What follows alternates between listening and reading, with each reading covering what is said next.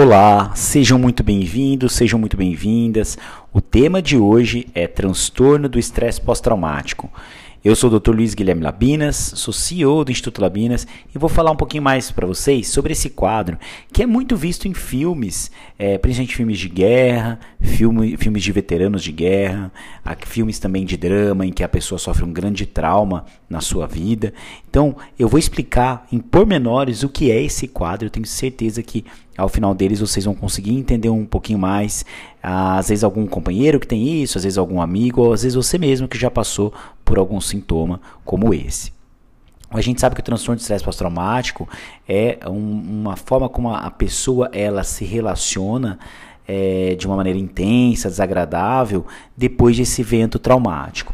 E o evento traumático ele pode ser é, alguma ameaça à vida, algum ferimento grave que causa grande angústia, que teve uma grande duração, uma longa duração, ou também é, eventos muito agudos que nem duraram tanto tempo, mas que, que tiveram uma ameaça à própria vida ou ameaça à vida de pessoas ao seu redor e que tenham grande que tenham grande contribuição para essa pessoa, né? que, tenham, que tenha muita importância para essa pessoa. O diagnóstico do transtorno de estresse pós-traumático, ele é feito com, ele é dividido. Eu gosto de dividi-los e até o manual diagnóstico faz essa divisão. Então a gente divide entre sintomas de intrusão, de esquiva, alterações no humor, alterações no pensamento da pessoa e até reatividade exagerada, uma estação exagerada. Por quê? Porque quando a pessoa sofre esse trauma, ele muda completamente a forma como essa pessoa vive, porque ela começa a ter revivências do que aconteceu, ela começa a ficar mais irritada, mais nervosa, às vezes mais isolada, é, muito reativa às, às questões externas, ela começa a, a evitar situações que façam ela, no mínimo, relembrar o, o, evento. Então, se por exemplo, se a pessoa sofreu um abuso em determinado lugar, ela evita é, passar por, por, por, esse, por esse local. Ela muitas vezes fica mais apreensiva. Então, você está andando na rua e aparece um homem, por exemplo, perto dela, essa, essa mulher já, já fica mais reativa, com medo de que isso possa acontecer. Recentemente, uma pessoa me contou que ela teve um assalto em São Paulo e quando ela estava, isso há muitos anos atrás, e quando ela estava andando aqui na nossa cidade, ela estava andando, na verdade ela estava conversando com uma amiga, veio uma pessoa é, caminhando, fazendo corrida, jogging, né? Tava lá fazendo seu Cooper e tal. E ela se assustou achando que poderia ser assaltada novamente. Então, olha como essa pessoa, depois de muitos anos, ainda continuou reativa a esse evento, tá? Então, é, o estresse pós-traumático ele tem muito a ver com combates, com é, guerra, com violência sexual, é, com assaltos, com assassinatos, é, com acidentes automobilísticos, entre outras coisas que a gente, de modo geral, olha e sabe que aquilo é muito grave. E, então, nessa divisão dos sintomas de intrusão, por exemplo, a gente percebe que essa pessoa passa a ter memórias recorrentes, involuntárias, intrusivas, muitas vezes perturbadoras sobre o evento que aconteceu. Então, são esses pensamentos, as memórias, que muitas vezes não são só memórias, a pessoa tem sonhos perturbadores, tipo pesadelos é, do evento, que até atrapalham muito essa noite de sono. E aí ela passa a agir como se tivesse tudo acontecendo novamente. Ela tem flashbacks, pode até perder consciência total daquilo que estava acontecendo num determinado momento. Então ela fica revivendo tanto, tem tanto pensamento de intrusivo e tanta sensação de que está acontecendo, que às vezes ela se dispersa da onde ela está naquele momento. E isso leva a um grande sofrimento psicológico, é, então, qualquer sonzinho que lembre o evento, ou qualquer percepção sensorial que possa relembrar o evento, já pode ser um estímulo para um sofrimento psicológico muito intenso. Além dos sintomas de intrusão, a gente tem o que a gente chama de sintomas de esquiva.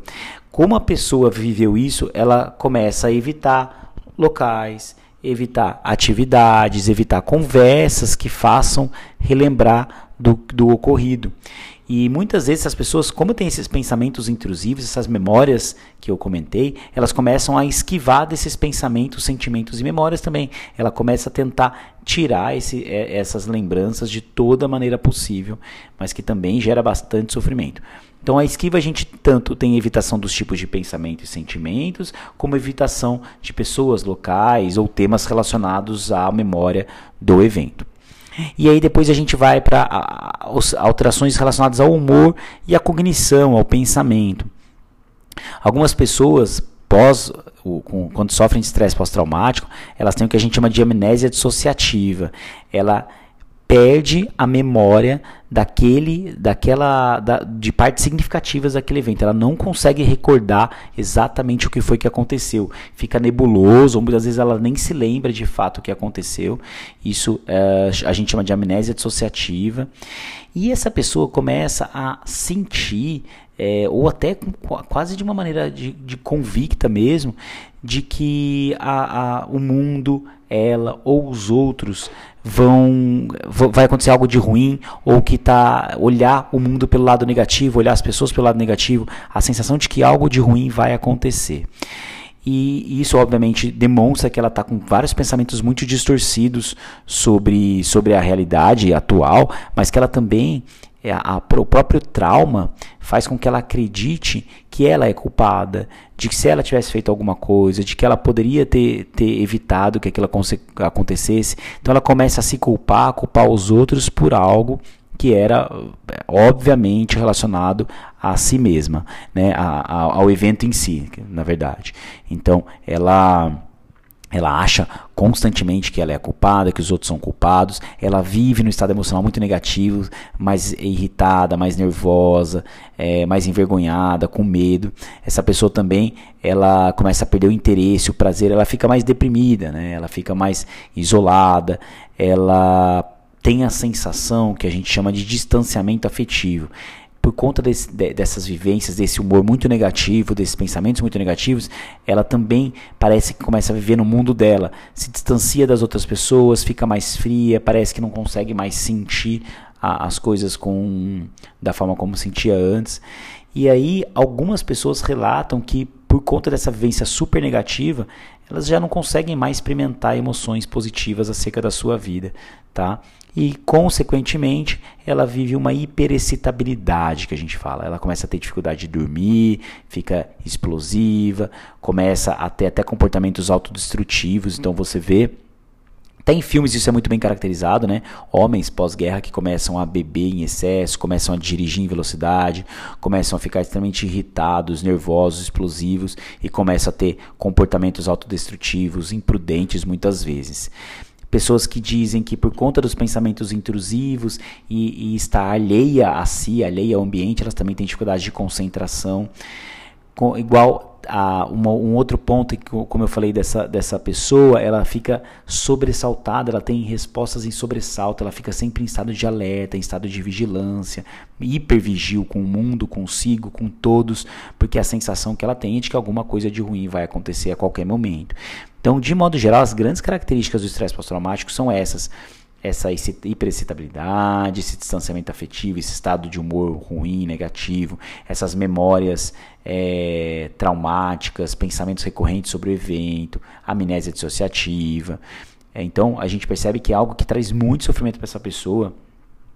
E o tratamento de sucesso é, a gente tem o MDR, que é uma, uma linha de, de psicoterapia que ajuda bastante. A gente tem a psicoterapia clássica, comportamental, entre outras. A, o que a gente chama de terapia de exposição, que ela é feita pela exposição que você tem de situações que a pessoa evita. E aí, aos pouquinhos, o psicólogo vai orientando, é, vai, vai em consultório mesmo, é, falando sobre o tema, mostrando fotos sobre o tema, e aos, aos, aos poucos vai expondo essa pessoa a, a essa a esse, essa ideia fantasiosa de que isso pode acontecer de novo, do trauma, e aí essa pessoa vai lidando melhor com esse estado psicológico negativo que ela se encontra. Além disso, a gente sabe que antidepressivos têm uma ação excelente, como os ISRS, às vezes até estabilizadores de humor, antipsicóticos atípicos a gente acaba usando. tá? É uma orientação para a família é sempre importante para aprender a lidar com esse estado, com essa grande mudança que essa pessoa tem em relação a si, em relação aos outros. Bem, é isso. Dei aqui um, um, uma um, abrangi para você os todos os, os sintomas, como funciona o estresse pós-traumático. Espero que vocês tenham entendido. Qualquer dúvida, manda mensagem para mim no contato arroba institutolabinas.com.br ou então vocês podem entrar no, no Instagram, no Facebook, no YouTube e até lá no Telegram, no Saúde Mental e Bem-Estar, tá bom? Até quinta-feira que vem às 17 horas. Um abraço.